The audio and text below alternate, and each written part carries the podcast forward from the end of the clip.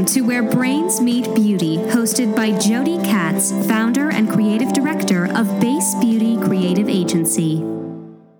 Welcome back. This episode features Christy Ingalls. She's the SVP of Marketing at the Beauty Strategy Group and Beauty Barrage. And she's become a good friend, and I really enjoy spending time with her. So I hope you enjoy her episode. And if you missed last week's episode, it features Charlotte Cho. She's the co founder of Soko Glam. Enjoy the show. Hey, everybody. Welcome back to Where Brains Meet Beauty. I am sitting across from Christy Ingalls. She's the SVP Marketing at Beauty Strategy Group and Beauty Barrage.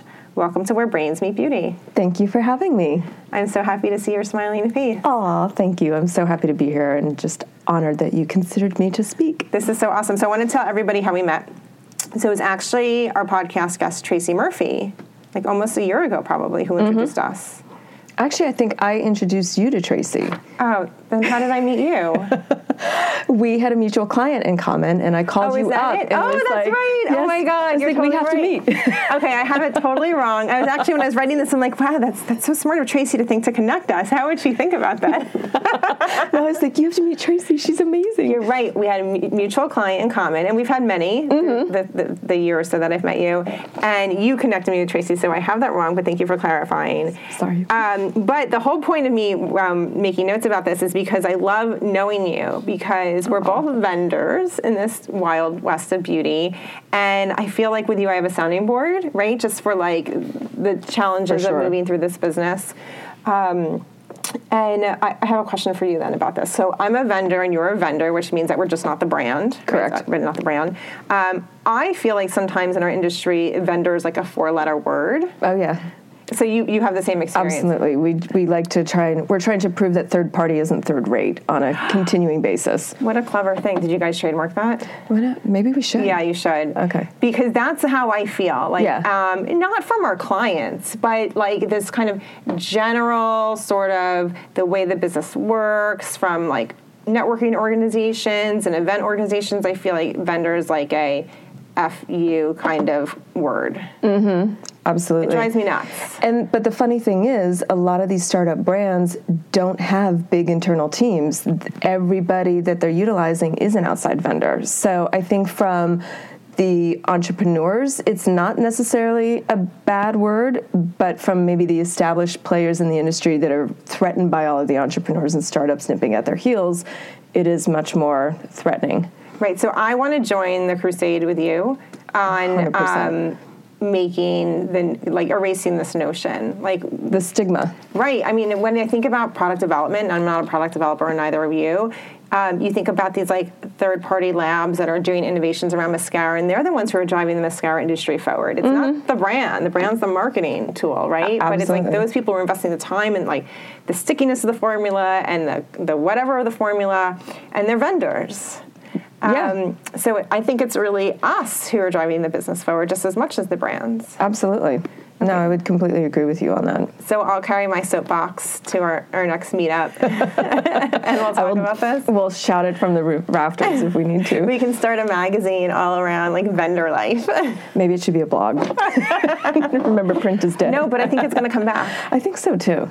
I think that it's like percolating a little bit. I think there's people have been so immersed in digital that they're really seeking that kind of, uh, you know, more of like a touch and feel to things like tactile. That's why, as big as beauty is online, retail is never going to die because people are always going to want to touch and feel and smell and play with a product. Right. I think that um, print's going to come back. I think it's going to be more niche. Mm-hmm. Um, so maybe if you're a publisher, you have to own a lot, a lot of titles to kind of, you know, reach a lot of different types of people. But it's almost like fragrance. There's going to be something for everybody, and the tactile experience of opening a magazine and carrying it with you, and like you know, um, kind of pulling things out of it and putting it on your wall. It's going to be back. Um, and I think people are going to crave it because we have an influencer marketplace right now where it's so much pay to play that it's becoming untrustworthy. Yeah. Um, so people are going to crave, I believe, you know, really more of this like voice of reason and this kind of curated effect that you know maybe ultimately is paid by advertising, but those people are a little bit more of their own universe, the people who are making decisions about what's great and what's not. Yeah. I think that's an interesting point. I mean, if you look at some of the traditional print publications, you know, Condé Nast is definitely verging more towards digital and digital experiences um, and closing up some of their print titles. But then you'll see some of the European fashion magazines like Purple, or you know maybe it's a quarterly publication where you have these beautiful tear sheets, a really beautiful paper quality, and people want that sort of stuff to hang on to. And as you said, like hang it on your walls, have a little inspiration board that's outside of Pinterest in your office. Yeah, so that's the other soapbox I guess I'll carry with me to our next meetup. Um, okay, so tell me how you're going to be spending your day today. How am I spending my day today? I have a lot of catching up to do. We were just in Palm Beach last week for the Women's Wear Daily Beauty CEO Summit, and so there's a lot of follow up with people that we met there, um, follow up emails, just sharing some of the um, imagery that we created. We did a really cool little pop up um, bazaar with a couple brands and had a lot of pictures. So I've got to get all of that stuff out. And we're actually planning for a webinar that we're doing on Thursday. Sonia's going to be speaking um, on a webinar about staffing um, what is it? Building the right field team, basically. Oh, that's cool. So, so can you that. tell us um, what is Beauty Strategy Group and Beauty Barrage? So there's two different sides of the same coin, if you will. So the Beauty Strategy Group is everything it takes to sell into retail. So from branding, marketing, um, retail presentations, we'll even work with product development and formulators to really kind of help facilitate the final brand um, formulation packaging vendors, you know, hire, like working or referring people like yourself to help create just the overall brand identity. So everything to get you into retail distribution, social media, PR, influencer strategy, all of that stuff. So in some respects, getting into retail is the easy part. So a lot of times as a brand, you think, once I get retail distribution, the product just sells itself. I have to do nothing. I'm on Easy Street cashing checks. No, selling through is the more challenging part of that. So that's where the beauty barrage business comes in. Um, and having done a couple of startups in the past, I know how challenging it is to identify, um, find, you know, find, educate, hire an, a field team. You know, you can't be in all places at all times. Travel um, you know, the T and E expenditures can be quite prohibitive to have maybe just a couple people trying to hit every single door you're in. So we offer 300 people servicing 3,000 doors in North America to go in as your brand. So we have a really rigorous training and education program that they are well versed on your brand attributes, your key selling points, and they go in as your brand. They're never like walking in store going, "Oh, hey, I'm like with Beauty Barrage and I'm here for what what brand is it today?" Like they go in basically looking like your brand, sounding like your brand, and in fact, we've actually have a few different case studies where we've outperformed internal brand teams. Oh my god. Yeah. This is a genius idea. Sonia Summers is a genius. Shout out to my CEO, but I mean she's this was all her brainchild. I mean, she'd been so successful placing brands at retail they got into retail and were asked, you know, Sephora has a requirement. They're looking for a brand to have six hours, um, people in store for six hours a month to service the brand. And brands are like, I where am I going to find people to service at least my top 200 doors? I mean, that's that can be very prohibitive and challenging just from a time and manpower perspective. And then you've got to hire somebody just to basically be HR to manage your field team on top of everything else you're worried about. So she had a few people saying, like, you have to help us do this. And she was like, no way. It's like herding cats with ADD. Not interested. No, thank you. Because she had staffed field teams in the past. Um, and wound up paying for a lot of people that were just sitting at home on their couch. Right. So she's investing a lot of money in doing it right. Um, we have a proprietary app that we developed on our own that's geo fenced, so our people in the field can only clock in and clock out from the actual store that they're assigned to. Um, they actually have to complete a survey before they clock out. So we work with the brand to get like questions. You know they're going to want to know how many people did you train? What does the inventory look like? How do the tester units look like? Take a picture of what the display looks like. And they compile all of that feedback and have to complete those surveys before they actually clock out. So the client actually has access to that in real time. So they have actionable intelligence mm-hmm. that they can utilize to really help improve their business and course correct if they need to. It's really genius. I kind of want to be on your field team. Like, come aboard. um, I love it because I do think that um, what's missing in the whole marketing landscape lately, past few years, is a focus on like person to person interaction, like Mm-hmm. human to human, right? We're like so many, we meet so many brands, whether they become clients or not, who are obsessed with what's happening on social and what's happening in digital marketing, which I'm not saying is unimportant. Right. But I think we're losing sight of like a human to a human. Um, and we need to focus on that. Like that needs to be an investment. Yeah, I mean the human touch is really what it's all about, and you know, there's the, just that interesting magic that I think takes place in store sometimes, like. Um, where somebody opens your eyes to something that basically just sitting there on the shelf on its own, like maybe the hue doesn't look like it would actually be right on your skin, but you don't understand that maybe it's going to transform a little bit and blend exactly to be the perfect lipstick for you that you would have passed by had somebody not taken the time to kind of talk to you about it and explain what it does. Right. I think a lot of the decision making, at least for myself, when I like boil down my emotions, like when I'm trying to pick a new foundation shade or whatever, is the courage to think that, or like the faith to think I'm picking the right, making the right choice. That's when like another human being who's you know been around the product for many months and many faces um, can give me that strength to be like, yeah, it is the right color for you. Don't worry about it. Right. Go ahead, buy it. You're fine. You Right. know, I need that reinforcement. Yeah. Yeah, and it's nice to kind of hear somebody that you trust as an authority to say, You look gorgeous in that. Oh my God, you look amazing. And then that kind of becomes contagious. And you, I think you feel a lot more confident for Yes. sure. Yes, if I'm spending my money and I'm spending my time, I want to have that, that feeling of confidence and not that, oh, I don't know, I think I need to bring it back, right? Mm-hmm. Right. So I love this idea, um, and Sonia's my new hero because she's really full throttle, right? She really is. um, but let's talk about you. What is your background before this? So I had started out as an agent for hairstylists and makeup artists. So I was a little bit of a beauty pimp. You know, you need a hairstylist, I got one for you. Here's how much it's going to be. Um, I worked with a lot of different celebrity clients. Um, I mean, at the time I started, the music industry was still. I don't know, thriving. It was before digital had really overtaken it. So Shakira, I think, at one point really helped keep my business afloat. Thank you, Shakira. Um, Because she'd booked the same hairstylist and makeup artists. she had yeah she had one of my guys on tour with her for about 10 months when she first launched and it was it was lucrative you know we were making a nice little amount of money on it and it was a fun project to do so we I would do advertising campaigns for L'Oreal for Revlon Estee Lauder Chanel um, big editorial work you know, was actually able to call chanel and say oh i have somebody doing somebody's makeup for the red carpet. Would you be interested in that? And actually figuring out that the brands would pay money to get the promotional credit and the product credits so learned that at an early early stage i would say in the career. So i did that for about 10 years and it was super fun made a lot of amazing relationships and had one of my hairstylists say that he was interested in starting a hair care line, and I naively said, "Well, golly gee, that sounds like fun. I'd love to help." And made me his business partner, and I had no idea what I was getting in for at all. When was this? And this was in 2007. And I remember the first time we were talking to a manufacturer, and they said, "So just send over your bombs." And I was like, "What's a bomb? What? I'm sorry, I don't explain. You need to explain this to me, please.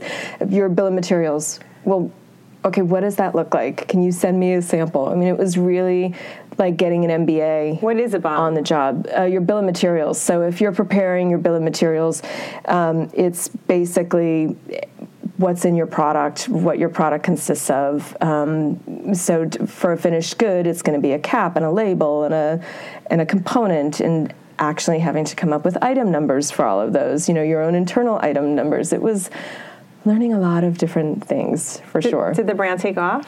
the brand took off. We did really, really well. And we were actually doing content marketing, I think, before content marketing was known as something, and working with influencers um, online, doing a lot of YouTube content. So I understood that anytime somebody contacted us with a customer service question about their hair, um, because our product line was we were formulated based on your hair texture, so kinky, curly, wavy, or straight. And we were having a very different dialogue with the consumer than I think a, a lot of the other big brands were. And Dickey, the celebrity hairstylist that was the founder of the brand, um, brand was called Hair Rules. He had written a book, you know, basically educating women on how to educating them on their hair texture and what it needed. So when people would write to us with questions for him, you know, related to transitioning or stopping relaxers or even sometimes caring for their kids' hair because they'd never really been taught how to work with their own texture on their own. Um, instead of just responding to somebody and having a one-on-one conversation, I worked with Dickey to actually do video content to answer these customer, you know, questions um, through a video that we would then post to YouTube. So then other people who maybe had that same question and hadn't thought to write to us had the answer there. So we were doing a lot of video content, and it was, I mean, it was certainly a fun time. I mean, Facebook was just opening up for people outside of college campuses, right. um, and it was before it was really a pay to play sort of scenario. And we built a lot of um, authentic community with our people, with you know the end consumer. And we won a WWD award for best launch at Mass in 2012. Wow, that's great. It was, yeah, uh, really great. so, was this a self funded initiative?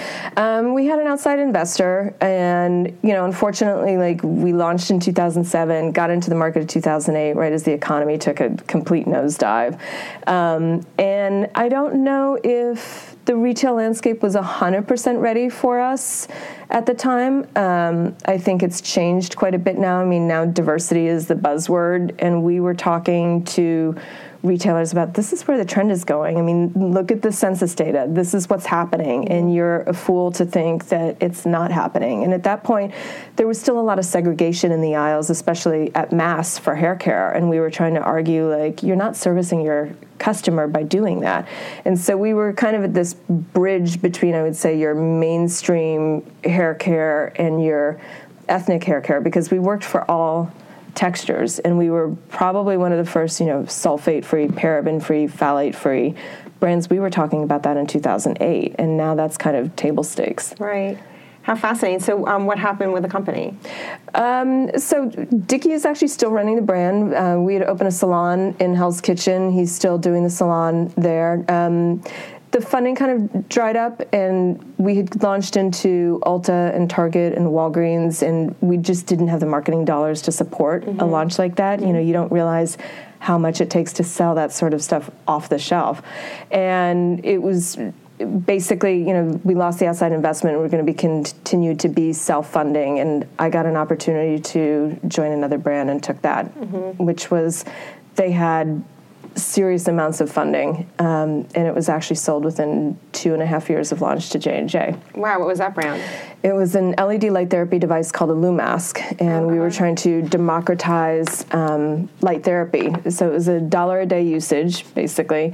We had two different devices: one for acne, so it was red and blue light, and mm-hmm. another device for anti-aging, which used red and infrared light. Um, so 30 doses, 30 treatments for $30, and was sold at Walmart. Wow.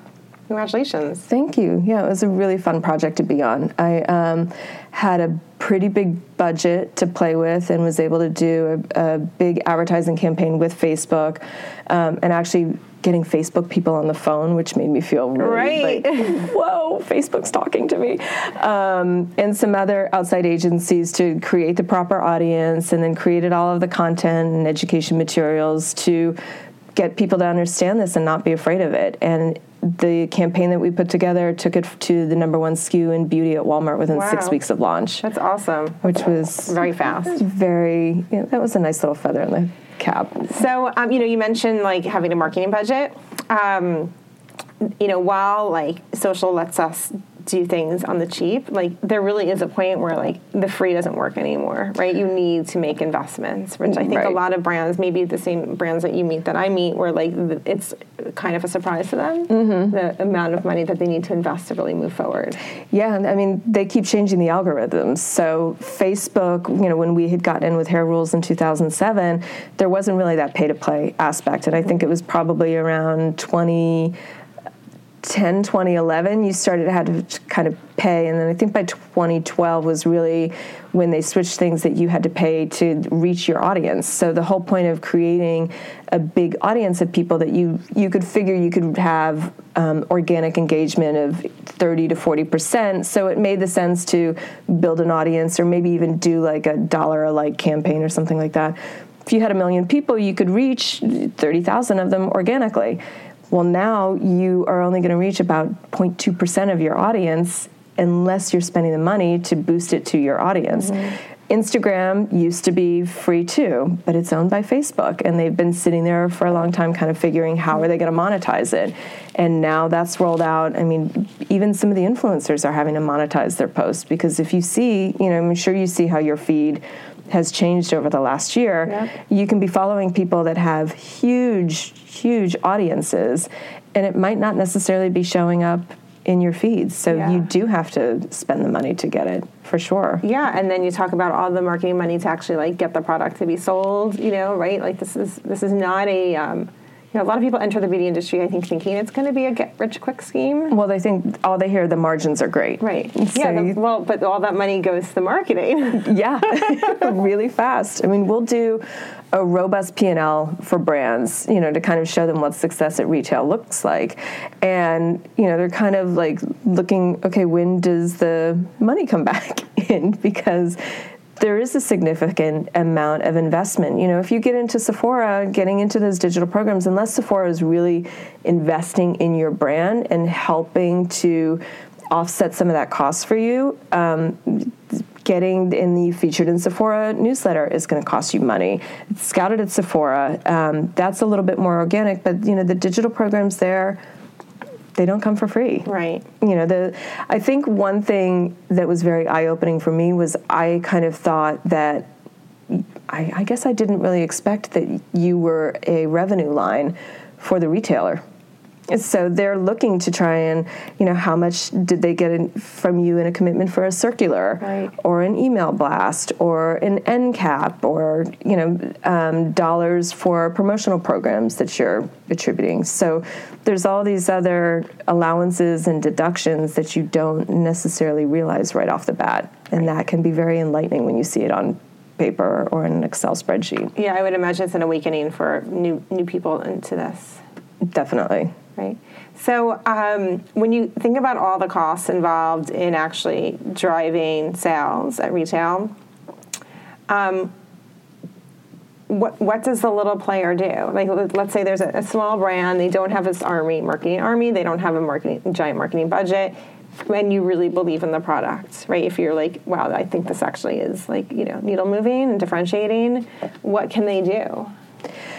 I mean, so the beauty barrage side of the business, you know, we like to say that we're kind of bringing the online experience offline in store. So I think there's a lot of brands right now that are starting online because it's a little easier to build a consumer base. You know, if you're spending all of that money to build an audience and drive awareness, why are you going to siphon that off to a retailer when you can go direct to your own.com.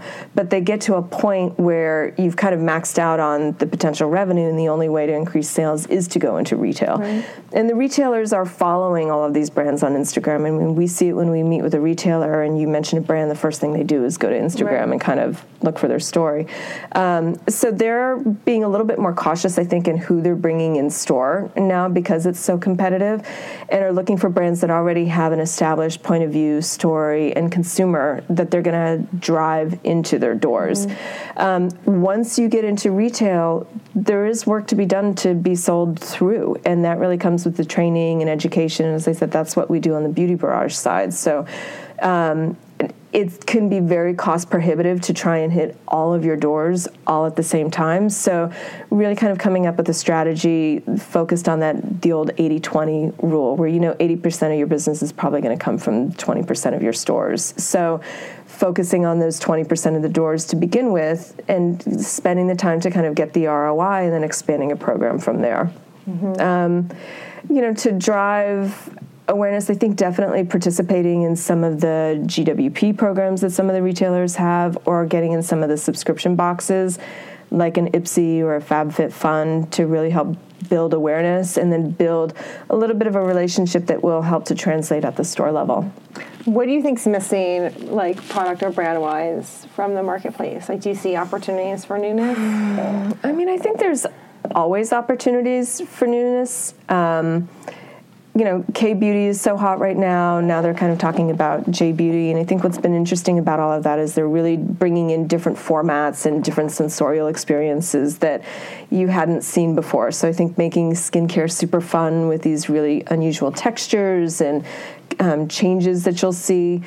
Um, yeah, there's definitely, I think, some opportunity for white space and some things that we've contemplated doing on our own. So I may not share that. Conversation for when the microphones are turned off.